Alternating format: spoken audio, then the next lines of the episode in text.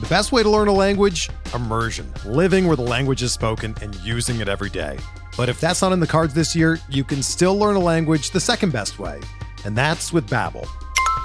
Be a better you in 2024 with Babbel, the science-backed language learning app that actually works. Don't pay hundreds of dollars for private tutors or waste hours on apps that don't really help you speak the language.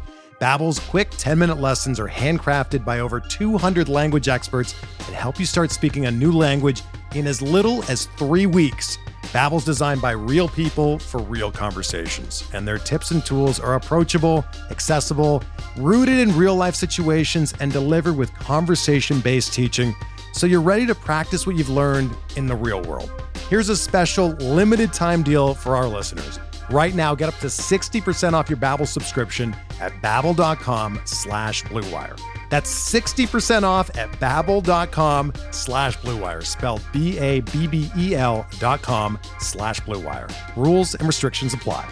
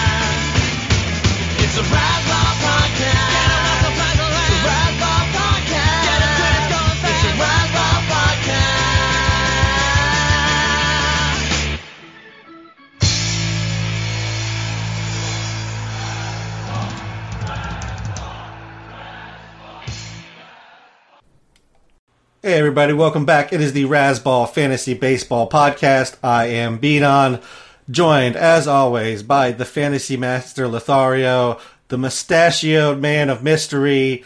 How you doing, Grey? Oh man, I'm stressed, bro. I'm really stressed.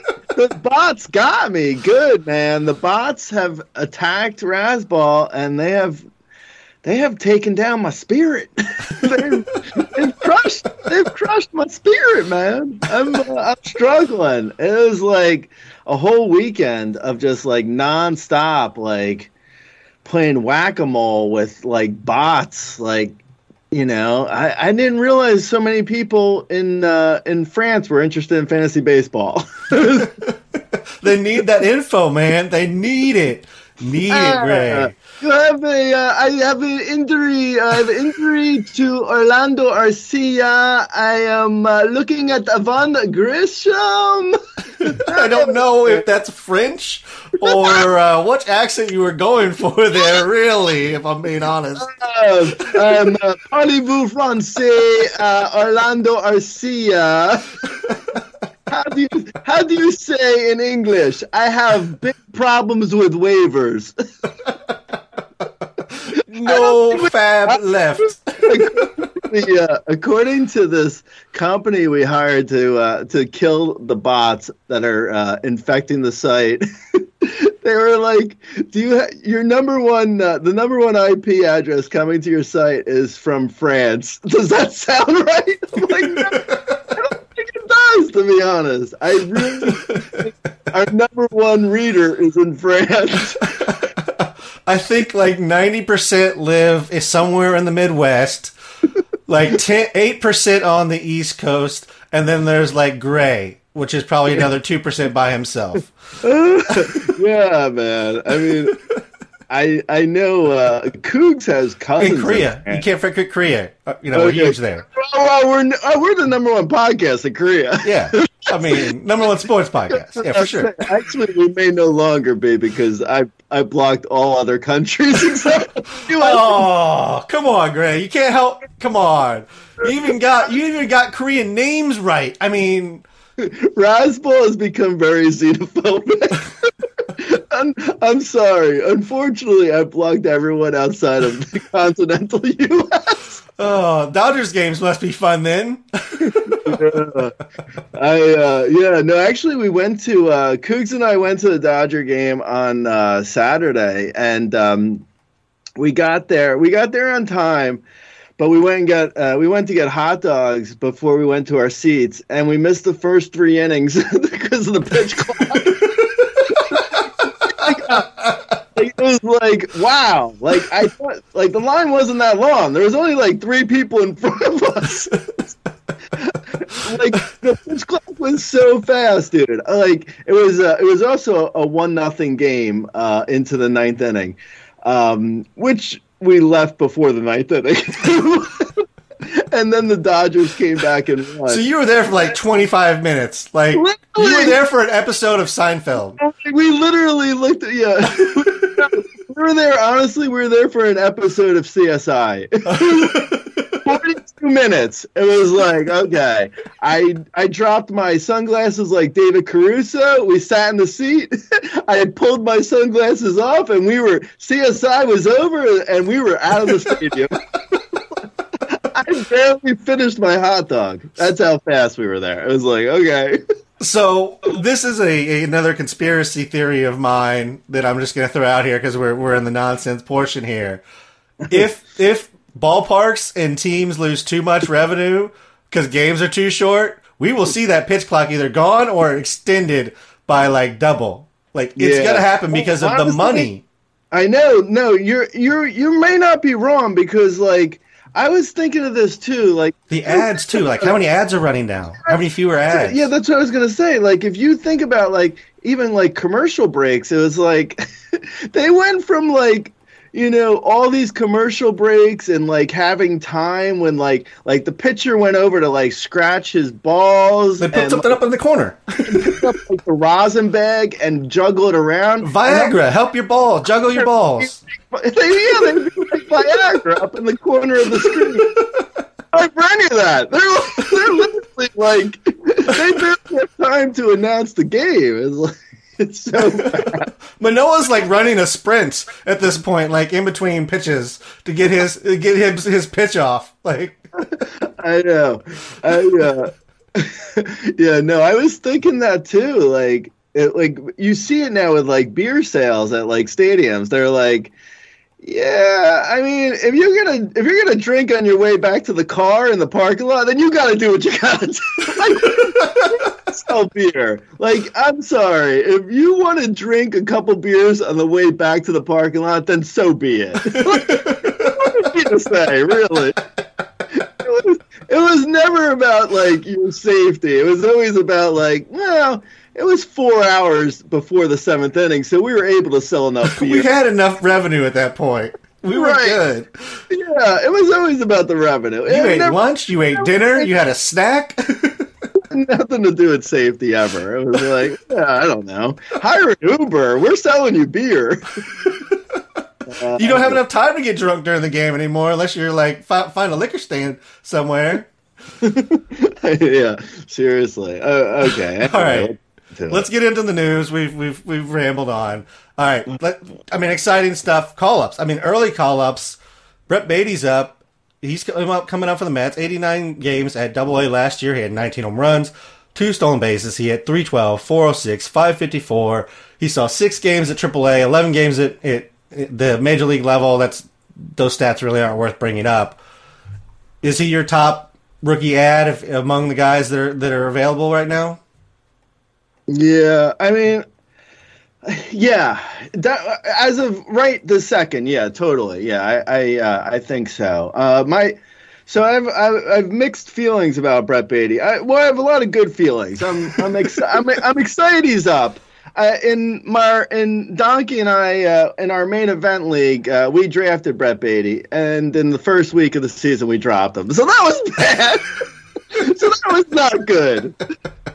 we dropped him for like a random middle reliever too. It was like, oh man, we. Joe I- Jimenez or something. Yeah, I think I think next year we, we need to have a third person on, on this team, this team of managers. Um, so, but I do have him. I have him in Tout Wars, which is NL only, twelve team. Uh, I drafted him. I held him. In uh, on my bench for the last three weeks. Uh, I'm actually in first place right now in Tout Wars, so uh, wish me luck there. But yeah, so I have him in Tout Wars. I have him. Um, I, I believe I have him in a, a 15. Oh, I got him. I got him in a 12 team mixed league uh, in LABR. So I got him in a 12 team mixed league. I have him in a, a 12 team NL only, and I would pick him up everywhere. That's uh, my long my long way of saying I would pick him up in literally every league. I, I think he could be the guy. Like if you look at his numbers, like I, he's not as he doesn't have as much speed as Jordan Walker. Um, you know, just to compare uh, apples to apples, to compare uh, rookie third baseman to rookie third baseman, I, I think Jordan Walker is still better. I think uh, Jordan Walker has like 15 steal speed. He's got as much, if not more, power. Jordan Walker's average might be a little bit lower than Brett Baty. Brett Baty has a little bit better contact. So I like Brett Baty a lot, though. I just think that I don't know if Buck Show- Showalter is necessarily going to just like completely stop playing Eduardo Escobar completely. Like I just don't I don't see that to be honest. And Brett Baty's a lefty, so that gives that gives him an easy platoon.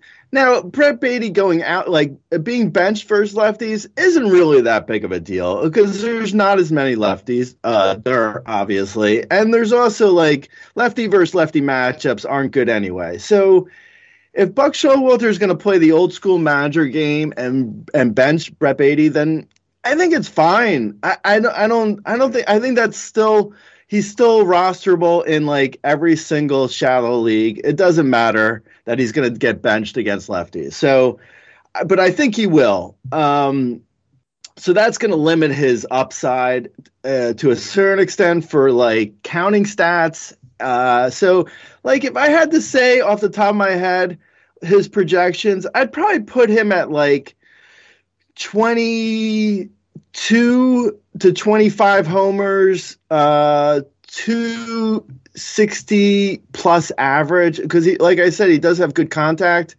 and next to no speed. Like he stole two bags in AAA.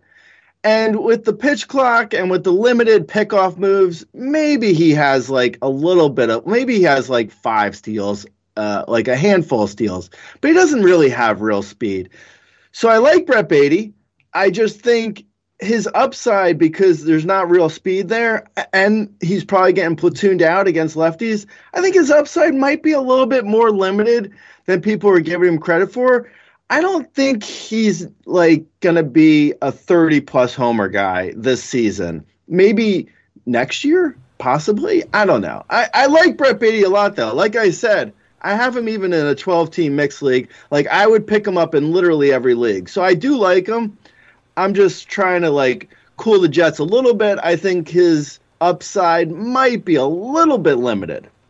Yeah, if you're not hitting the middle of a lineup and you're not stealing bases, it can be hard to provide, you know, just the, the top end, you know, fantasy value goodness, and especially if you're platooning, like you mentioned. You know, I, I would hope they get to a point where he's not platooning. Just like if you're going to bring him up, you're going to put the service time on him. Just like let him go, let him see it, and and let's go. I, I mean, sure. I mean, you can put es- Eduardo Escobar in there, I, I suppose, and let him face lefties. But again, like you, what do you really need out of Eduardo Escobar? Let him let him do that with Daniel Vogelbach out of the DH. Let Brett Baty play. Like that's how it should be. Hopefully, Baty hits the ground running, and that's kind of what they what they do with him. I mean, he's already got five home runs and two stolen bases in nine games this year in AAA. This Grey, so I mean, he was he's he's clearly ready. I mean, he like as far as there's nothing left to prove at the AAA level for him. It's just you know how's it going to translate? He's always walked at a good rate, so I think he's probably a little bit safer in the you know if it's an OBP league than an average. But I would still I still think like you said, 250, 260 still seems pretty reasonable and, and with potential for it to get you know for that to be higher if if he just kind of hits the ground and, and, gets going right off the bat. bat.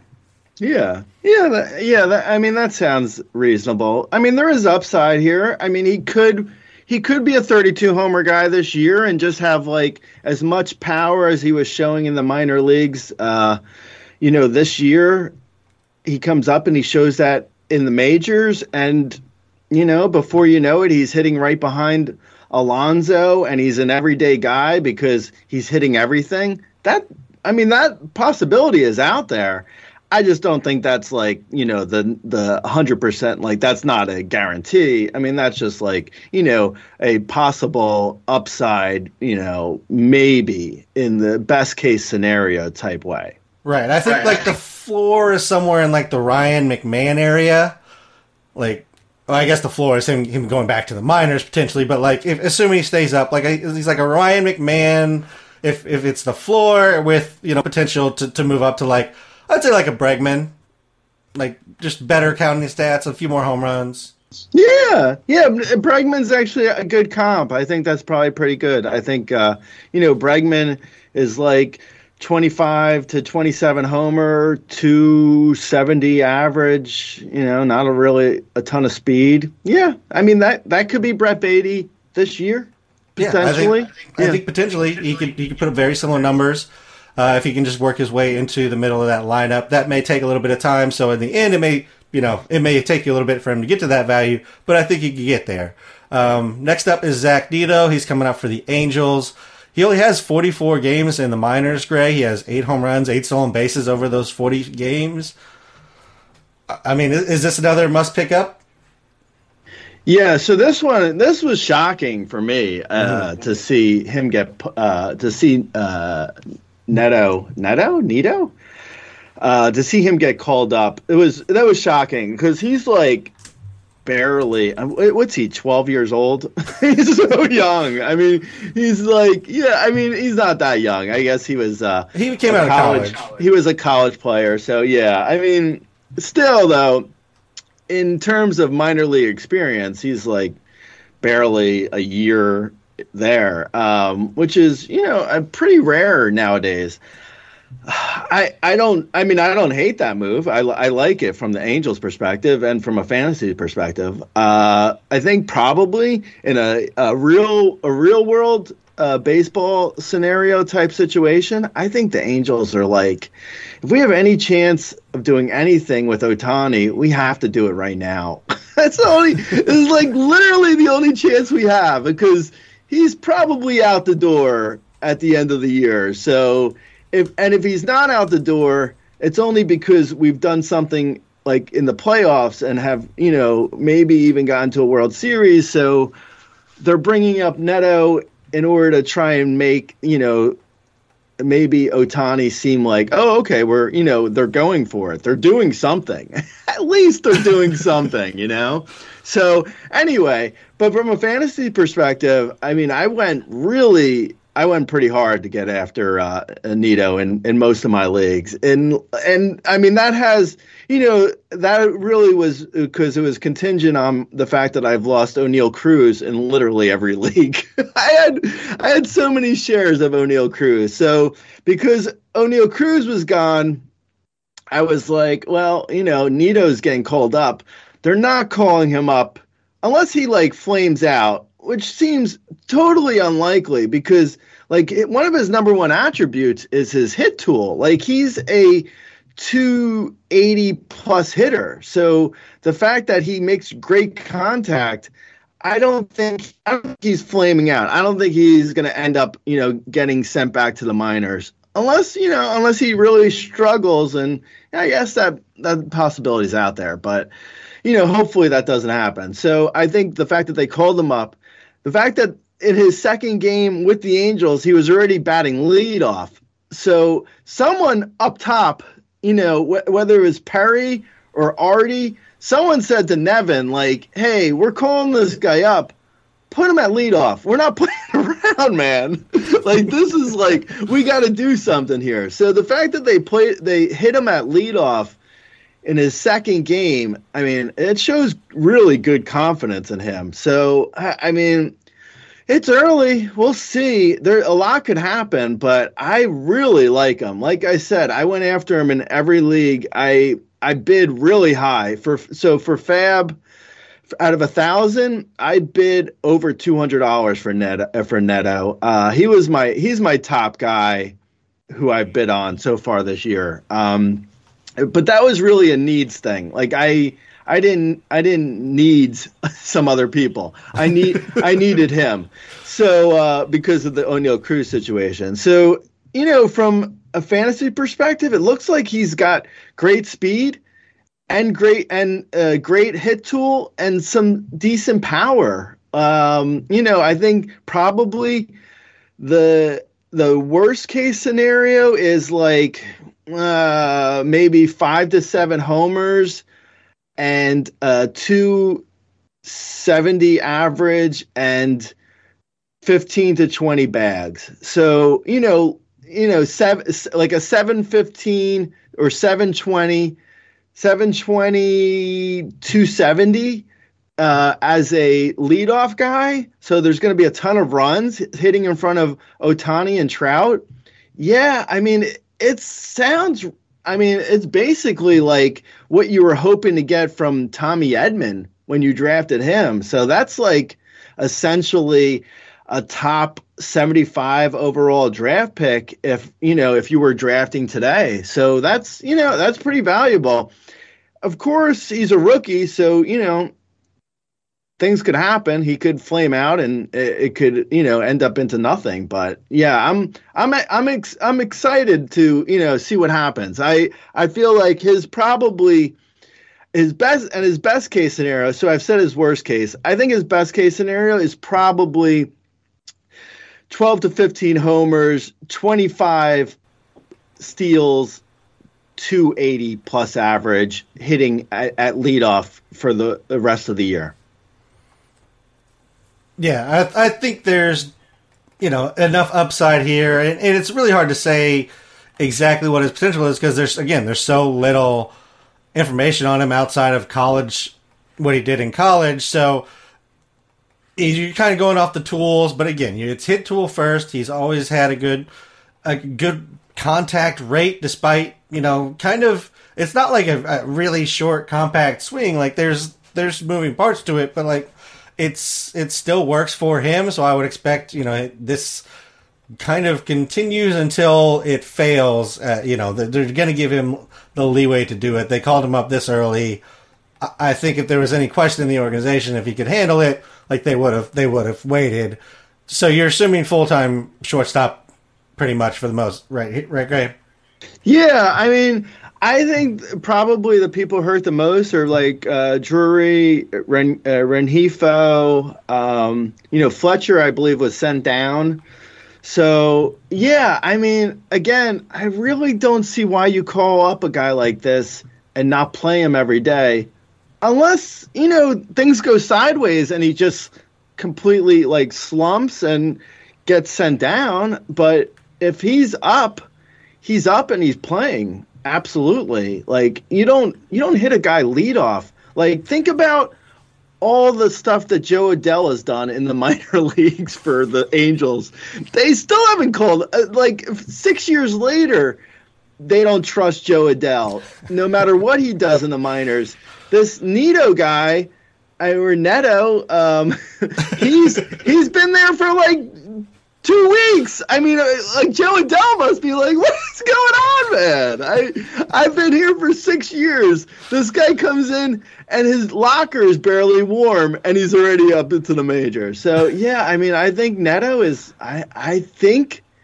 Um, like unless something happens, I think he's up for good, and he's going to be hitting in a good spot in the lineup, and he's got a great hit tool. Like you know, you can't really go like you said you can't really go off of these sample sizes that he has in the minors but he was hitting 320 in double a in like you know is only 30 games. He hasn't played much so you know it is what it is. But yeah i mean he's hit. He's he's definitely hit well and he's actually he was in double. He never even went to AAA. So Jo Adell doesn't. Jo Adell doesn't even know who this guy is. Jo Adell. Jo Adell opened up his USA Today this morning. Is like, wait a second.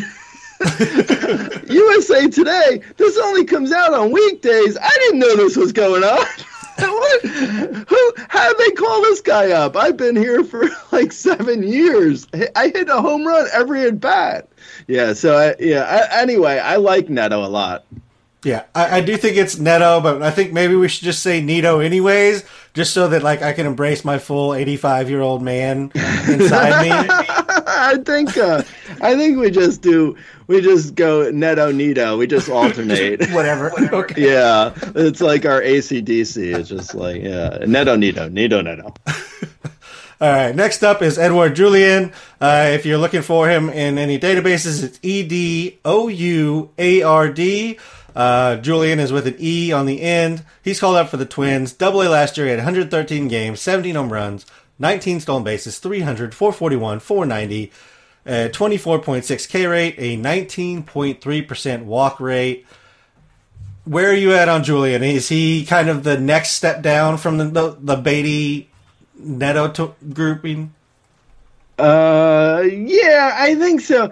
So, I mean, I honestly because we well we as in donkey and i were hurting uh, with the Oneil cruz uh, situation. And me in my own leagues was was uh, i was hurting uh, with the Oneil cruz situation. I've been on all the i've been on these shortstops. I put on these uh, mis pretty aggressively. Um, so i'm kind of glad i got uh, nito neto for 200 plus dollars in FAAB because I had bid like $190 on Julien and he ended up going for like seven. so I'm glad I didn't end up with getting Julien for like $190 when I could have had him for like eight eight bucks. that would have that would have really upset me. So I'm glad it ended up working out okay. Um, but I was very close to overpaying uh, for Julien by like five hundred thousand percent.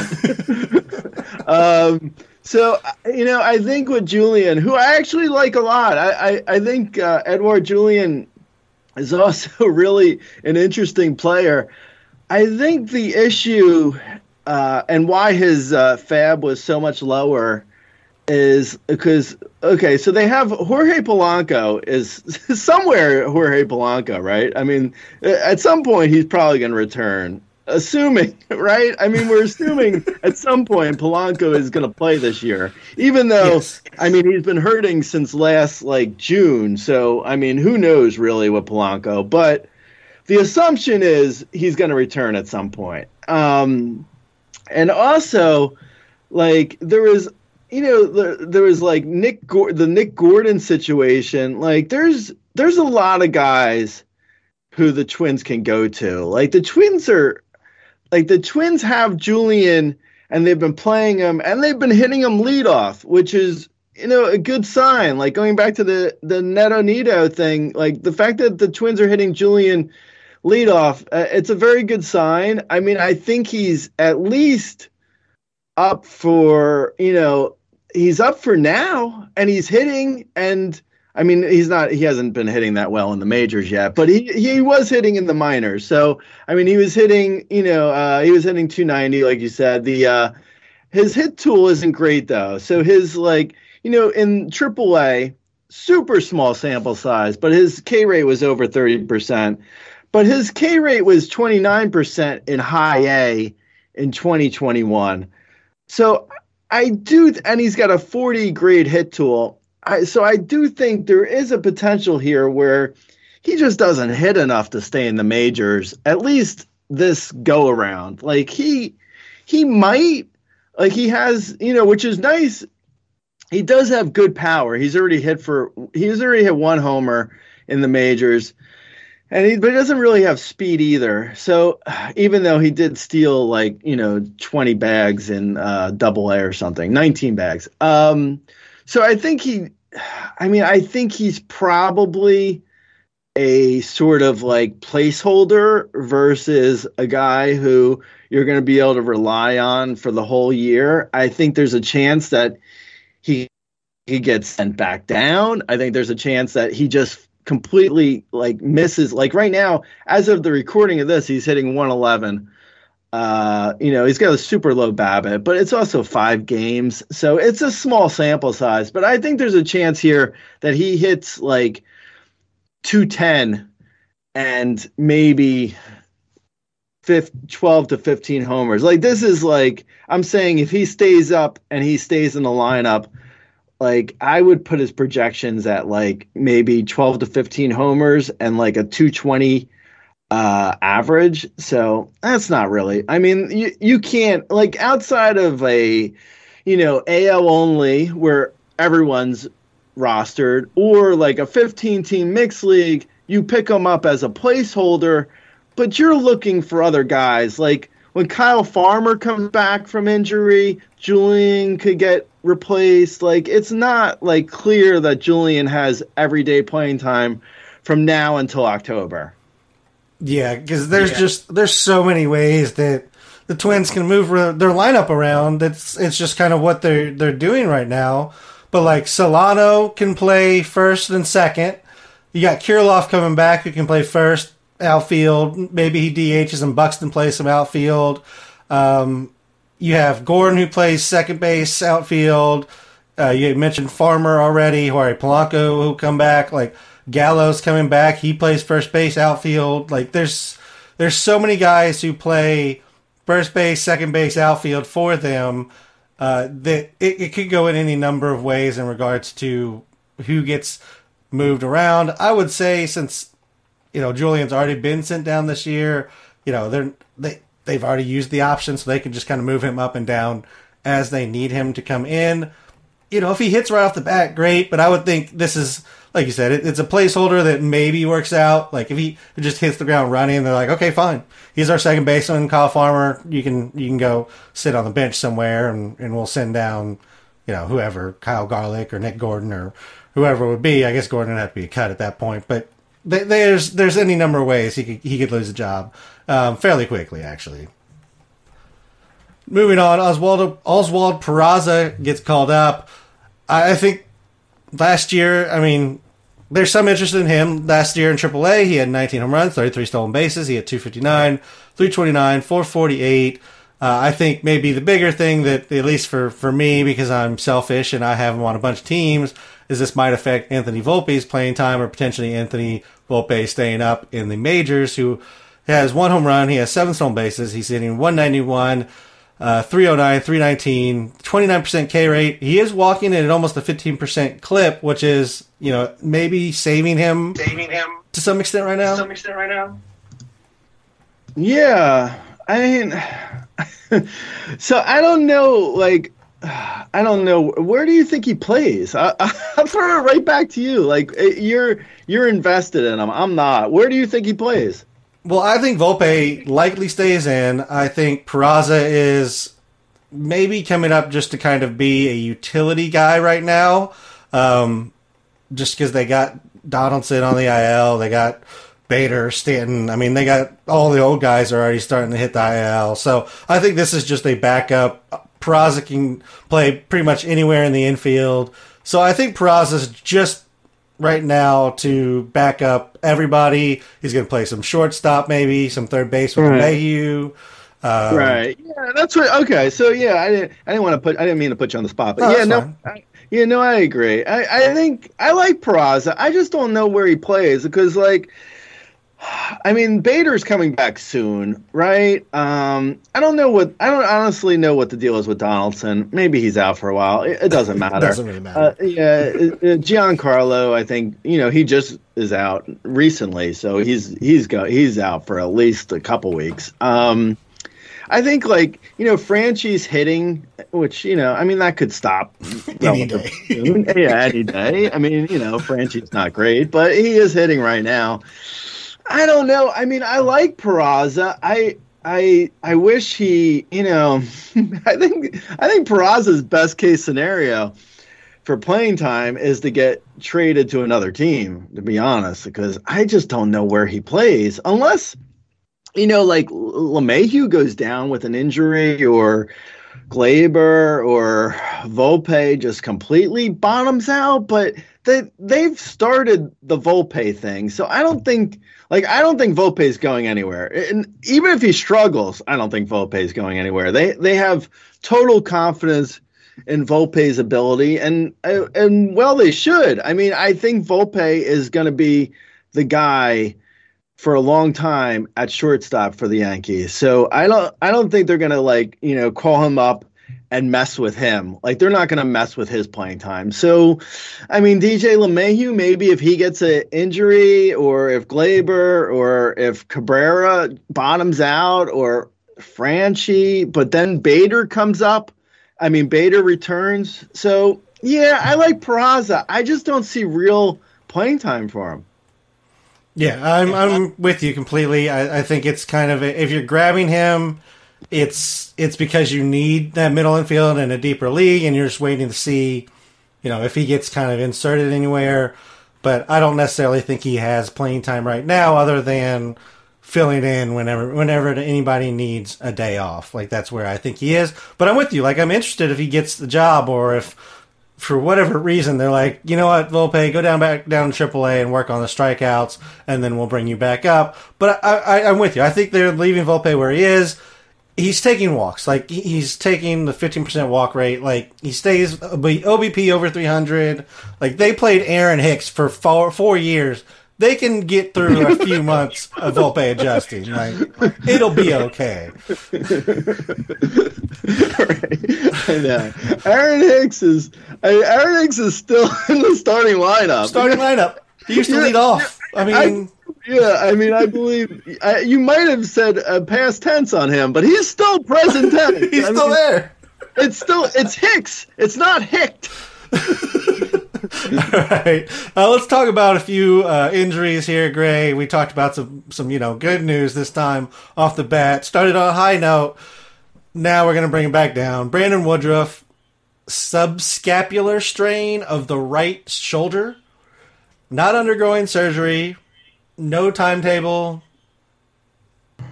This sucks. This sucks. Yeah, yeah, this was brutal. I, uh, I mean, I never draft pitching high, but I actually, I mean, I actually got Woodruff in a league or two. I mean, I can't, I can't catch a break, man. Um, uh, so yeah, I mean, there's nothing. I mean, he's out for a while. Uh, there's nothing. I'm not a doctor. Um, even though I've I've told people in the past I am. no, no, I'm. Uh, I mean, I have no idea how long he's out. He's out for a while though, according to everything I've read. So you know that is what it is. Um, Colin Rea um, is, I think the uh, the fill-in at least for now. Um, I I bid on him in NL only.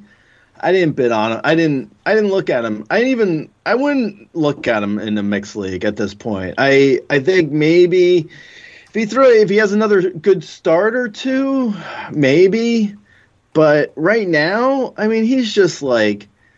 Where where was it? Was he in Korea? I mean, I don't know. Where was he for like the last Japan. three years? He was in Japan. Well, he was in Okay. Japan last year, and then Okay. he in 2021 he pitched I think for the Brewers, and before that he was also in Japan. Okay. Okay. Yeah. So I, I didn't honestly I didn't even know. Um, but yeah, I mean he looked good in his first start, but it was you know it was less than uh, six innings, and you know it means no, that means nothing. Um, so I guess we'll see. I mean, you know, it's a wait and see at this point. Maybe a streamer in mixed leagues, but yeah, outside of NL only, I I can't get involved in Colin Rea right now. Um, and yeah, I mean, other than that, I mean, outside of that, I'm not sure what else there is to say. I mean, it stinks on Woodruff, but I don't, I don't, I don't know. I mean, no, there's no timetable. I, I would guess months versus weeks. So yeah, it's not good. No, it's not. On, on Rea, real quick, just if you're in any deeper, like, deeper 15 team mixed league, 10 12 team, we're not really dealing with Colin Rea. He did come back with a different pitch mix. He's now throwing a sweeping slider. He ditched the curve. And he, he's kind of throwing the change only as a show me. So there's at least a pitch mix change to maybe keep an eye out on. But yes, I agree. We're not really interested in Colin Rea. Another one that really hurt me. I mean, I had I had him like everywhere. Number one starting pitcher on the player rater, Jeffrey Springs. Also, can I just mention that I hate the Rays because right now we're recording this Monday. The the Boston game was already supposed to start. Like, the Rays still haven't IL'd him. It's it's just killing me for rosters this week. Um, but Jeff Springs elbow gonna miss at least a couple mi- months. Still no timetable on him or whether he's even gonna go undergo surgery or not. Um, it sounds like Taj Bradley's getting the job, or at least we all hope he's. he getting got he got Taj Bradley got recalled. Okay. So um yeah, I mean with Springs, I've been telling people on uh you know in the comments on Razzball that you can probably drop them. I mean, it depends on the league, obviously. If it's an AL only league, you wait to IL them. If it's a 15 team mixed league, you know, I guess it depends on how much you need it. But yeah, I mean, I think Springs is done for this year. Unfortunately, I I I would be highly surprised if he uh, came back and was effective. But you know, I guess you never know. Um, which sucks. I mean, I wrote a sleeper post for him. I also drafted Springs everywhere. I was I was all in on Jeffrey Springs this year. I thought, you know, he was he felt like one of the the biggest no brainers of the draft season. Um, so yeah, unfortunately, he's gone. Uh, so Taj Bradley, he looked great. I mean, you know, he, you know, there's like again, it's a, it was like a small sample on you know how much he's pitched so far in the majors. It was only one start and it was only five innings, but he looked great in that one start. I mean, he looked like he could have, he could be what we thought we were getting from Grayson Rodriguez this year. Um, by the way, Grayson Rodriguez, maybe he starts warming up like an hour earlier because after the first inning, he's been okay. I don't know. If anyone in the Orioles organization is listening to this, have him throw like 75 warm up pitches and then bring him into the game. Uh, just throwing that out there. Uh, yeah, I think I think Taj Bradley's probably pick up in every league. Uh, you know, he he was going for a lot in my FAAB leagues. I I didn't get him because he was he was going for hundreds. Uh, I think he went for like three hundred dollars maybe in like one FAAB league uh, out of a thousand. Obviously, um, yeah, I don't.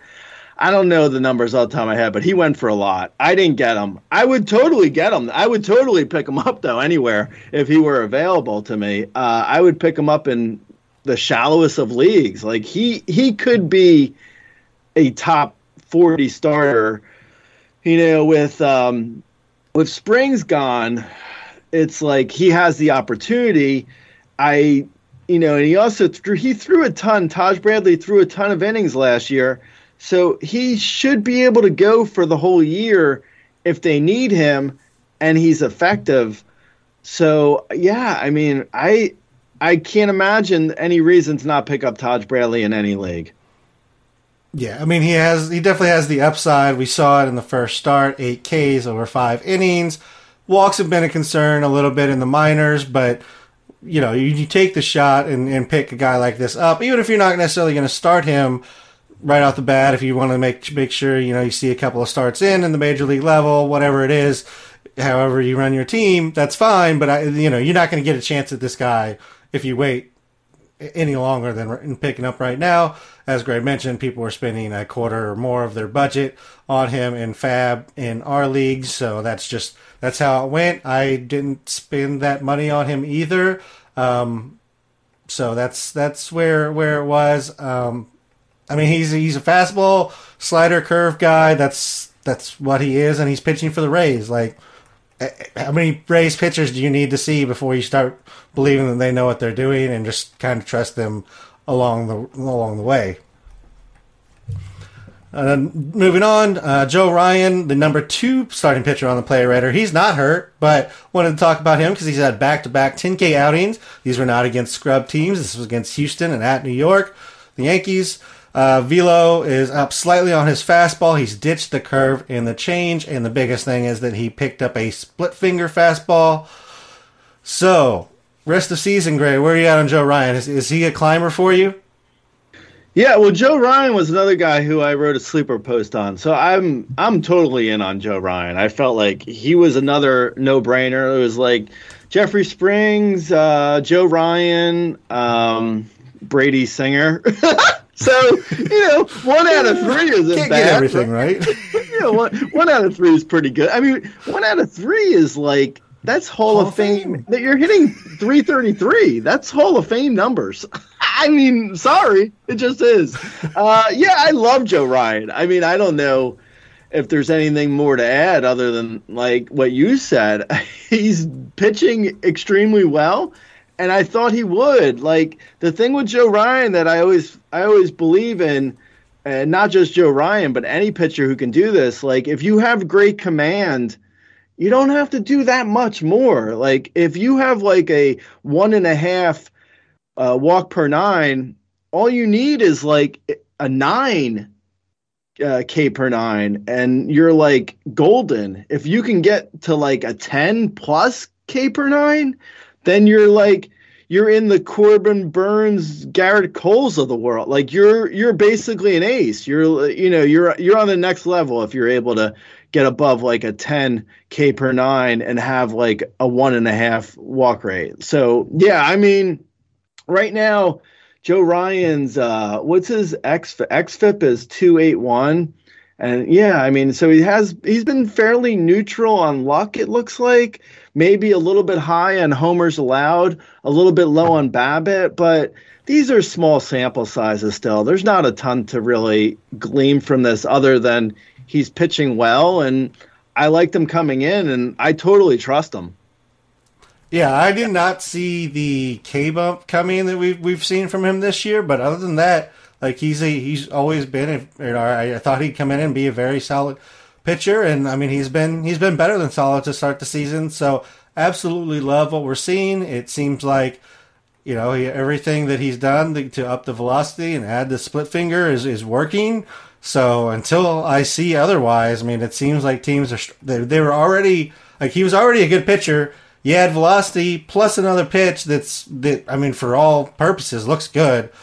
Like it, it's just going to make him better. So yeah, love Joe Ryan. Probably moving into I don't know. Would you say top twenty pitcher pretty easily right now, Greg? Yeah, yeah. I mean, at this point, I'm saying Joe Ryan or top 15? Christian, or yeah, Joe Ryan or Christian Javier. I mean, right? I mean, that's that's kind of where I'm sitting, and I feel like Ryan because Javier's had some uh, velocity and strikeouts are down. So yeah, I mean, right? I mean, you got to believe. I I mean, I I totally trust Joe Ryan. I you know, I mean, I don't think this is a small sam. Like you can't go like you said, Astros and Yankees. He's got a 12 plus K per nine. Like you can't put those numbers up in more than one game if, unless you're super talented. And I think he's super talented. All right, Greg. I'm, I, I didn't put this in the notes, but I'm going to make you answer anyways. Would you trade Sandy Alcantara and Alek Manoah? Would you trade both of them for Joe Ryan right now? Both. No, not both. Like individually, would you trade Alek Manoah for him, and then would you trade Sandy Alcantara for him? Here's Sandy Alcantara, and I'm gonna just throw in Manoah because he's awful. just take, just take Manoah. He's like poison pill. And a poison pill at this point. It's just basically like you. you- It's like the hot potato. Like I don't want here. You take him. I don't want him. It's free. Um, I would trade uh, Alek Manoah for uh, a guy who doesn't exist. uh, I would say I would take Joe Ryan over both of them. Yeah. Yeah. So yeah, I think he's clearly into like the top 15 pitchers and, and room to move up from there. So I, I would say definitely trade for him if anybody, if you're the Joe Ryan in your owner in your league is not buying into this change or didn't even notice that he's changed and just thinks this is off to a nice start. Uh, you mentioned Orlando Arcia a little bit earlier. He has the microfracture in the left wrist. He was off to a fairly solid start to the season for Orlando Arcia. Two home runs, 333, 400, 511. But he's he's hurt. Uh, most importantly, our boy Vaughn Grissom. He's back. He's going to get dual eligibility at shortstop. He had 10 games down at AAA where he hit 366, 458, 585 with a homer and two stolen bases. It was never the bat. The bat wasn't the issue. It was the glove. Now they don't have any choice because Orlando Arcia is hurt, and uh, they, you know they don't want to play Ehire Adrianza at shortstop either. yeah.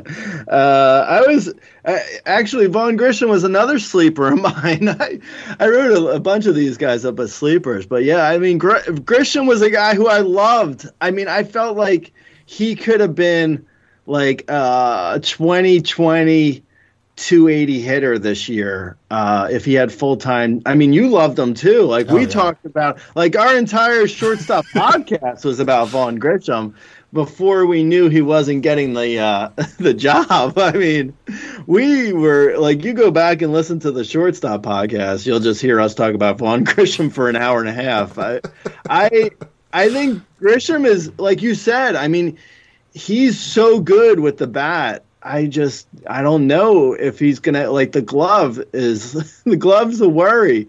Because like if he's you know like I don't think the the Braves I think realize that you know I thought so I thought they were like exaggerating a little bit with the glove being such an issue that they weren't going to play him. But obviously they weren't I think you know, like we made some jokes that you know he wouldn't agree to like a 13 year, 14 million dollar contract, so they sent him down. but I think in reality, the Braves realize that their lineup is so good, they probably don't need Grissom's bat. Like they need they need a defender more than they need the bat, which is you know, I mean that's a legitimate concern. I watched. I watched on what was it Friday? I think it was Friday. His first game up with the Braves, and he looked awful in the field. He looked really bad. Like he was throwing like he was throwing like um soft. Like he was so throwing so soft. Like a, a hard hit ball to him, he would like lob it over to Olson. And it was like uh, Olson, like the guy, I forget who it was, but the hitter beat out the throw because it was such a lob. It was like, what are you doing, man? And that was like, so then that was, I think, counted as a hit at first, and then they they changed it to an error, and then he actually made real errors. It wasn't, I don't know, it wasn't great. He did not look good in his, um, you know, his game, his uh, first start. I didn't see him on Saturday and Sunday, uh, but he only has one error so far uh, as of the recording of this. So, you know, I don't know. I mean, hopefully his bat is so good that he's worth grabbing in all leagues. I think actually I would put I would put him above Julien, even though Julien is got the leadoff spot right now. I, I think, you know, Vaughn Grissom I think is much better than Julien. I think uh I think I'd probably put Grissom over uh, Neto if I thought Grissom was actually going to play. I, I just don't know. Like if Arcia comes back in a couple weeks, which I'm guessing he does, a microfracture, I don't think that's going to knock him out that long. I wouldn't be surprised if Grissom loses at bats again because they like Arcia's glove. Yeah, it's it's definitely possible that he could potentially lose some lose his job at, at some point. That being said, I am picking up him, him everywhere he's available. I actually didn't drop him from the teams I drafted him, and like the any league that he happened to have been dropped in, which I think was one because I drafted him everywhere else. I went ahead and picked him up because the bat is that good. Second base is kind of gross. Middle infield has just been hit by injury after injury. So I my teams are so happy that he is back to fill middle infield or second base and then shortstop eventually.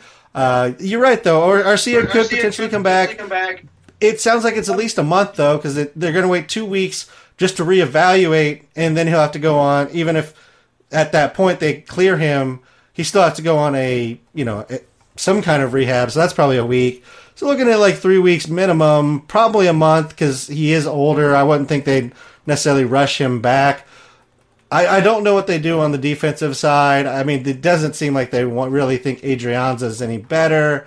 It's possible that they that if if it's just just something that they can't handle, they they might bring up Shewmake, who is a glove first, no bat guy, and and yeah. that could be the the answer.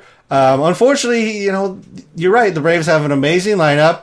Albies is a guy you can't move off second base, and Albies is pretty much like like Vaughn Grissom is Albies four years ago. Like He he can't play it really stay at shortstop glove wise, but the bat's so good, like they're trying to fit him in somewhere. Now Yeah. Eddie Rosario and Marcelo Ozuna could just go to the bench, and Vaughn Grissom go DH because again his bat is better than theirs is at this point, but they're also paying them. So we'll see where that ends up coming. The Braves are saving so much money, I think they could probably eat some Eddie Rosario, Marcell Ozuna time. Corey Seager, another middle infield injury, as we're talking about them. Grade two left hamstring. Four weeks until he's reevaluated next. So Josh Smith takes his place. Not much there outside of NL only. He's really kind of a glove and and maybe a little bit of speed, but just wanted to bring up Corey Seager in the injury front. And I'll go ahead and just also bring up Tim Anderson, who has a knee contusion. He's going to the IL. Two to four weeks expected. It sounds like his is less serious than uh, than Seager or Arcia's because they're saying two to four weeks is when he'll be back on the roster, not two to four weeks, and then we reevaluate. Uh, Ed, uh, Elvis Andrus becomes full time at shortstop. He he joins the list of middle infield replacement options. Lenyn Sosa probably second base, and he's not really even in an AL only. I don't know he's getting picked up. Any other middle infield replacement options we want to go through, Grey? Since middle infield was just, I mean, it's been it's been awful this year. Yeah, no, it was like a. Uh, I mean, that's that's also why I, I put so much on Neto and Julien and Vaughn Grissom. Like I, I really bid hard on these guys because I lost Oneil Cruz, like you mentioned, Seager and Tim Anderson, um, Arcia. I mean, they're there's like decimated. Shortstop was so deep, and now it's like it's a mess, man. It's so bad. So I don't know. I yeah, I'm not sure what to say. Like those guys you mentioned aren't good though. they're, not, they're not great. No. I mean, in my uh, you know in my super deep leagues, Perdomo has been hitting. Like you mentioned, I mean, Luis Garcia hit a homer on Sunday, I believe it was. So you know that's kind of interesting. Maybe if he gets hot, I liked him. I liked him le- going into last year, so there might be something to Luis Garcia. That's the uh, the Nationals, Lu- uh, Luis Garcia. The Astros, Luis Garcia is a mess. I, don't, I don't know what's going on with him. And the Padres, Luis Garcia. I don't. I don't know. He, I think. I don't know if he even exists. I think he's. He's just an extra Luis Garcia. It was like Gremlins. One night they fed one of the Luis Garcias after midnight, and then they all like started multiplying. Like, whoa, hey, who fed Luis Garcia after midnight? We got, new, we just got a new one in San Diego. Um, yeah, I think also like Taylor Walls. I was looking at, but these guys like are really just like you gotta like you gotta play matchups you gotta look at like either the hittertron or you have to be like or looking at like uh you know if they're in the lineup like Brujan is a gr- is great but I, does he ever play i don't know you know enrique hernandez does play but is not great But he's awful. yeah so it's Jean like, Segura, same thing. yeah, Jean Segura. I mean, he's in a great situation. Segura is actually in a great situation if he were to actually hit, but he's not hitting. So yeah, I don't know. Not th- these aren't really good options. So that's why, like Neto, Julien Grissom, like I, if you can, those are those are your best options out of these guys. Yeah, for for me, I would say Grissom was my top pickup. Baty was two, Neto's three, Julien four, and then you know the rest of the group from there. Oswald Peraza was just a like we talked about with him was was a spec pick uh, for future like that. That's really more deep league AL only. So that's where all the money was spent was was the guys getting call ups. Joe Musgrove, he's scheduled to rejoin the, the Padres rotation uh, after the toe fracture in, in February. He did get a cortisone shot after falling on his shoulder during a fielding, fielding play. Um, not exactly what you want to hear about a guy who's had all sorts of injuries. Factoring all that in, and plus, you know, Joe Musgrove is a, a notorious first halfer, and we've already lost like a couple of starts from him. Where where is Musgrove fitting in for you rest of the season here, Grey? Oh man, I, I I feel like Musgrove might be a wait and see at this point. I mean, he's obviously. I mean, he's you have to roster him Yeah, in he's every owned everywhere. Yeah, he- yeah, he's owned. Don't get me wrong. I'm not saying like wait and see if he's on waivers. I'm saying wait and see what happens like on your team.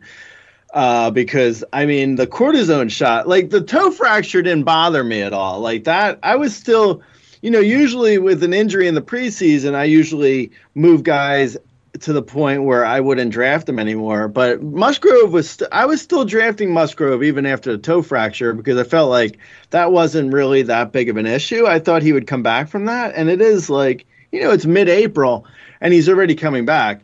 So I, you know, that's good. That's the good news. I don't know. This cortisone shot in the shoulder, though, is that's really concerning. So hopefully it's nothing. Like I think he's probably fine, but you know, I, honestly, I don't know at this point with the shoulder. So we'll have to see how his velocity looks, how he looks in his first start back. But yeah, I mean, I I still tentatively still like him. I probably tentative, tentatively, I'd say probably like bottom of the top 40 starters as of right now. And we'll see. Yeah, that's where I was thinking. Somewhere in the 35 to 40 range is is probably where he slots in, just because the like you said, like the guy, it's like the shoulder, and now you're like, oh shit. Now is the shoulder hurt? Like, what's to happen there? Is there to be velocity? Is that to linger? I mean, if you got to get a cortisone shot, it's not nothing. You didn't just like fall and, and bruise your, you know, the outside skin part of your shoulder. Like something happened to get a cortisone shot in your shoulder to go back out and play. So uh, that does worry me. So that, for, you know, if we knew he was 100% healthy, I think that that ranking would probably be a little bit higher. Moving on, Kris Bubic. We talked about him for like 25 minutes last podcast. And of course, he goes on the L at least two weeks, maybe more, with a forearm flexor strain. I, I don't know that it really matters who joins the, rotation. It might be Ryan Yarbrough, who's like current the long man. Like the rest of the Royals are, are kind of whatever. I mean, there's not really a replacement, there. Where were you at on Bubic though? Because he, he looked awful in the start before they announced he was Yeah, injured. no, he's done. I, I dropped him in. I dropped him in most leagues. I mean, I think he's probably done. If not for the year, he's done for a while. Like his velocity was way off. I yeah. I mean, I think he's finished. I think he's totally finished. I don't know, but I would drop him in most leagues uh, outside of like AL only, or if you have unlimited IL slots, then you don't drop anyone. I mean, so it doesn't really matter. But I think he's probably droppable. Um, in an AL only league, I I think I have Yarbrough, so I'd like to see him get in the rotation. Uh, it's a good it's a good stadium, so he might have like home streamer appeal, uh, Ryan Yarbrough, but mm, I, he's not he's not worth looking at yet in mixed leagues. Yeah, agreed. Moving on, Brayan Bello is scheduled to make his return. I, I think it was supposed to actually happen today. Fastball, the 97 mile fastball slider changeup guy. Are you interested in Brayan Bello and in what leagues are you looking, at, him? Oh, he's getting crushed right now in the Patriots Day game. I mean, absolutely demolished. He's given up five runs in like one inning or two innings. Yeah, it's a it's a bad it's bad. I don't I'm not- I don't have the game on, so I can't tell you how he actually looks, but it looks like he he gave up a a grand. Uh, uh, he gave up a three-run homer to uh, Renfroe, so you know I don't know. I like Bello though a lot. I think I think he's super talented, but you know, obviously the first start didn't look good. I you know I probably would tr- try and bench him in most leagues if I could, at least in like maybe 15 team uh, 15 team mixed league probably i would bench him until i saw a good start and then in shallower like 12 team 12 team mixed leagues and shallower you're waiting to see him pitch well before you're picking him up in a shallow league like that Yeah, I I mean, I think ideally you had him on like the IL, and you kind of like finagle your roster to leave him on the IL until he he shows you something. But he is a high upside arm, like he's a high K, like high strikeout volatility type of arm. So it just depends on kind of what you're looking for for your roster. It could go real good, or like it apparently is today, there's going to be some bad days in there as well. Uh, moving on, I uh, just wanted to bring it up. Max Scherzer had his start pushed back due to right side and back soreness. Uh, scheduled for his, his next start to be on Wednesday. Is Scherzer moving down your your rankings? I mean, this is kind of the second oblique thing in two years. Uh, yeah, I mean, I think maybe if I were re-ranking him, I'd probably move him down a little bit, maybe, but he was probably only going to be a 150 to 160 inning guy this year anyway. So, I mean, the Mets really need him to be him and Verlander to be healthy like in the second half of the year. So, you know, maybe they're slow rolling him a little bit. Maybe he's like you know, I don't know. I mean, it's it doesn't sound good. Like whenever you hear about a shoulder being an issue, like that doesn't sound good for him. But you know, I mean, he's he's a vet. Hopefully, he's fine. Um, yeah, I you know, we'll see. I I didn't. I don't think uh, like Jose Butto. I think he threw on Sunday he does not look like a real option. I like I like Megill and Peterson, but I they've already been in the rotation for you know yeah. for the whole season so far. So there's nothing really there that's actionable. I don't think right now as far as Scherzer goes. Okay, moving on. Let's talk about some of the bullpens. Um, Brandon Hughes was activated. How are you looking at the Cubs? Uh, uh just other than mess, mess, right? Right. uh, yeah, I mean, um, wisdom looks pretty good from a power perspective.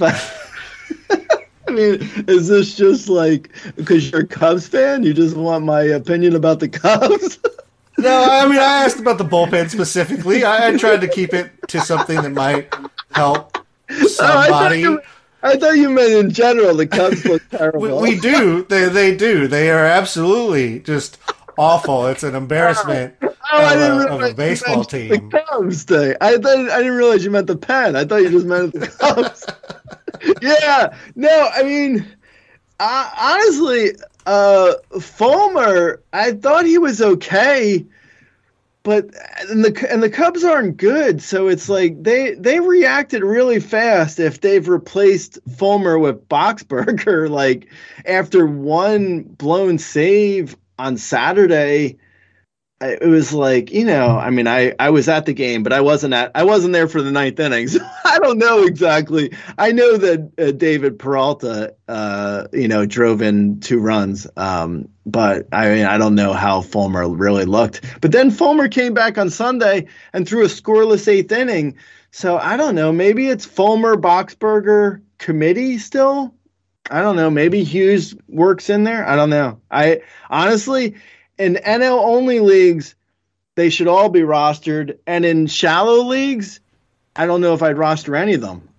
Yeah, you know, I, I that's mean, correct. Maybe, yeah, maybe maybe Boxberger right now, just in case, because he got the save on Sunday. So maybe you pick him up in like a shallow league if you're desperate for saves. But that you know, two days from now, I might be saying something different on that. Yeah, I will say they. It seemed like they had they had kind of tabbed Brandon Hughes pre-injury as the closer, so there's just a little bit of, of possibility there. But again, it's the Cubs. They're awful. They're making terrible decisions, anyways. I think in their minds they'd love to get rid of Fulmer and Boxberger and probably Hughes while they're at it if they could get rid of anybody in our bullpen currently if we can trade them for anything. So, you know, anybody on the Cubs roster could be moved at any given point if anybody offers us anything because we don't have anybody other than, you know, our, our top four guys that that's in, in lineup. That's it. Uh, moving over to the Mets, Ottavino got a save, but then Robertson got his third save of the year. They, I mean, they said they're using some kind of high leverage type of thing. Are you is Ottav? I guess Robertson's worth owning, where he's owned everywhere for the most part. Do you think Ottavino's worth owning in anything more than fifteen team deep leagues and and and, and only leagues? Uh, no, like is he starting I, to get mixed league relevant? Oh, I, I think Ottavino. I think is. I think the Mets uh, closer situation is like 80-20 Robertson Ottavino. and uh, 20% saves is like, you know, that's over the course of a season. We're talking about maybe seven to seven seven to nine saves that's not really worth rostering i mean you know he's on pace to save like maybe at the most like two two games for the month of april that's not i mean that's not really worth rostering in most leagues Yeah, that's fair. I'd say what what I tend to use guys like that for is if I have a bad pitching matchup on the starter side, I'll throw one of those like second closer types in and just hope I get a save. And if not, I get good ratios and a few Ks. If they can, if they're one of the guys that goes a few extra innings, that's that's even better. Um, but yeah, I, I, I'd agree with you. Robertson's worth owning. Ottavino, it's it's going to be very league dependent, and and if it's a day to day, then maybe he has some some appeal when Robertson goes a day, a day or two in a row. Uh, Helsley still has his job. No, nothing changed there, but Gallegos did get a save. Gallegos has looked good. Drew VerHagen has looked good. Didn't really want to This say anything other than Gallegos looked good. Like Cardinals Yeah. could start mixing.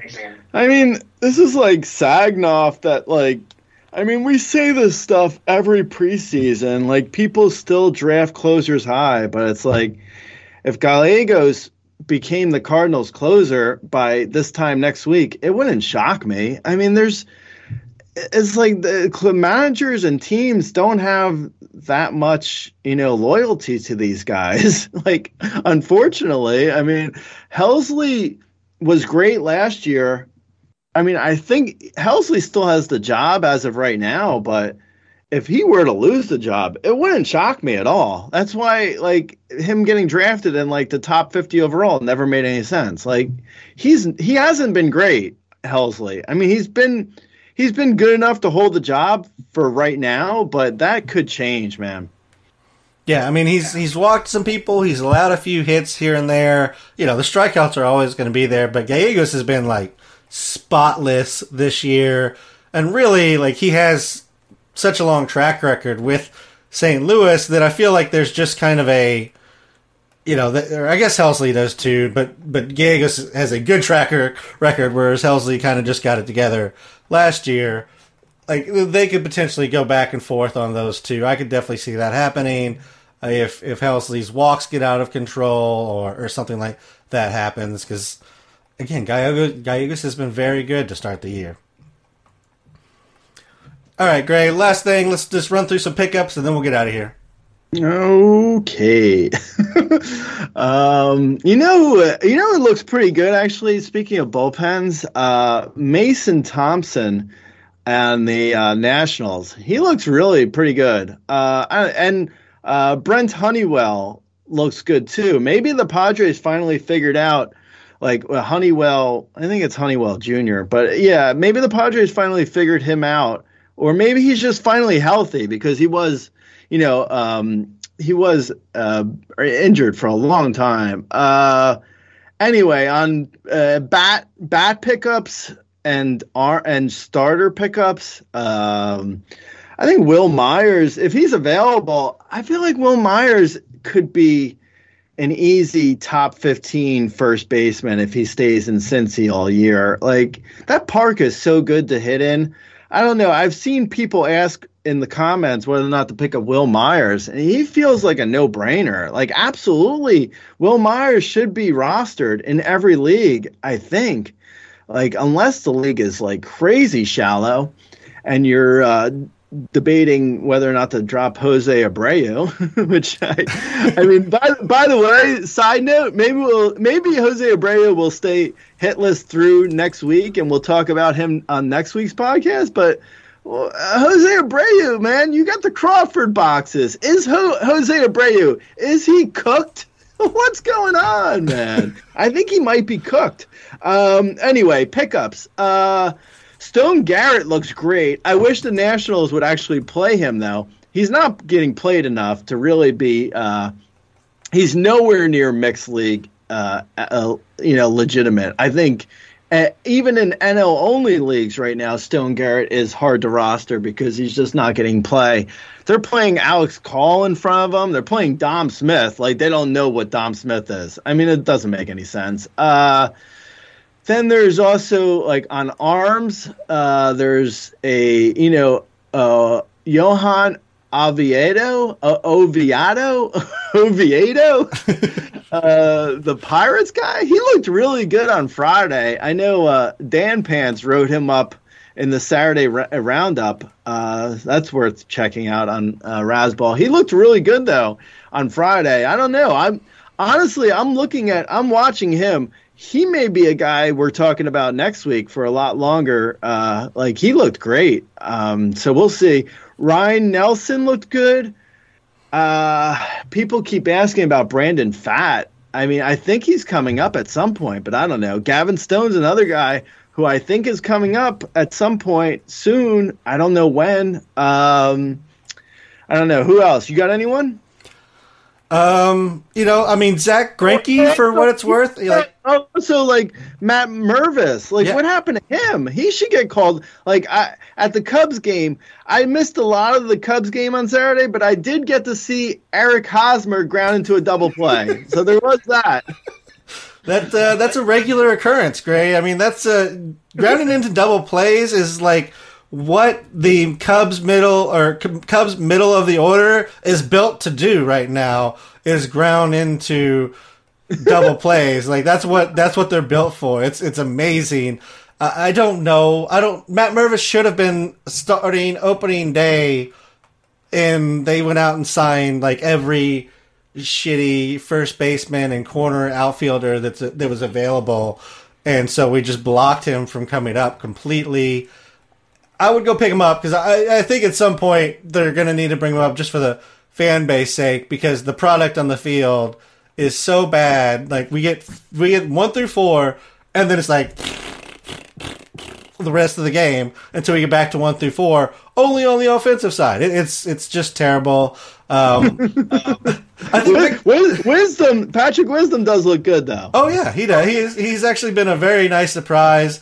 Uh, I I kind of wrote him off. Like I I, I kind of didn't even think he was going to do anything, but he does look good.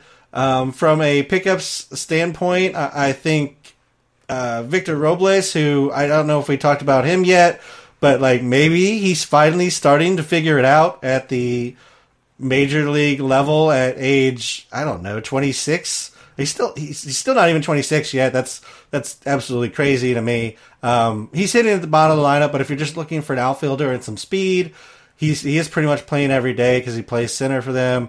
Kevin Kiermaier is doing his regular Kevin Kiermaier thing slash Michael A. Taylor doing his Michael A. Taylor thing. So like combine them and you get the same player basically for about the same amount of time. Um, Andrew McCutchen's another one. Like these are just like names that fill in outfield spots if you're if you're hurting right now. Uh, Gio Urshela at, at third base has been hitting well and, and getting a little bit more playing time. Thank goodness. Um, so that that's another interesting one. He's he's actually starting to move up the lineup a little bit at times. So that's one that could become interesting if he gets to hit. You know, if they finally realize Anthony Rendon just needs to sit on the bench and yell at fans. Yeah, yeah, true. All right. So if you have any specific questions, as always, come into the comment section on Razzball or YouTube or hit us up on Twitter. I am at RazBeaton. Grey is at Razzball. You can watch us on youtube.com slash Razzball Fantasy. Subscribe, rate, and review. That all helps. Appreciate all of that. Until next week, Grey, have a good one. Late.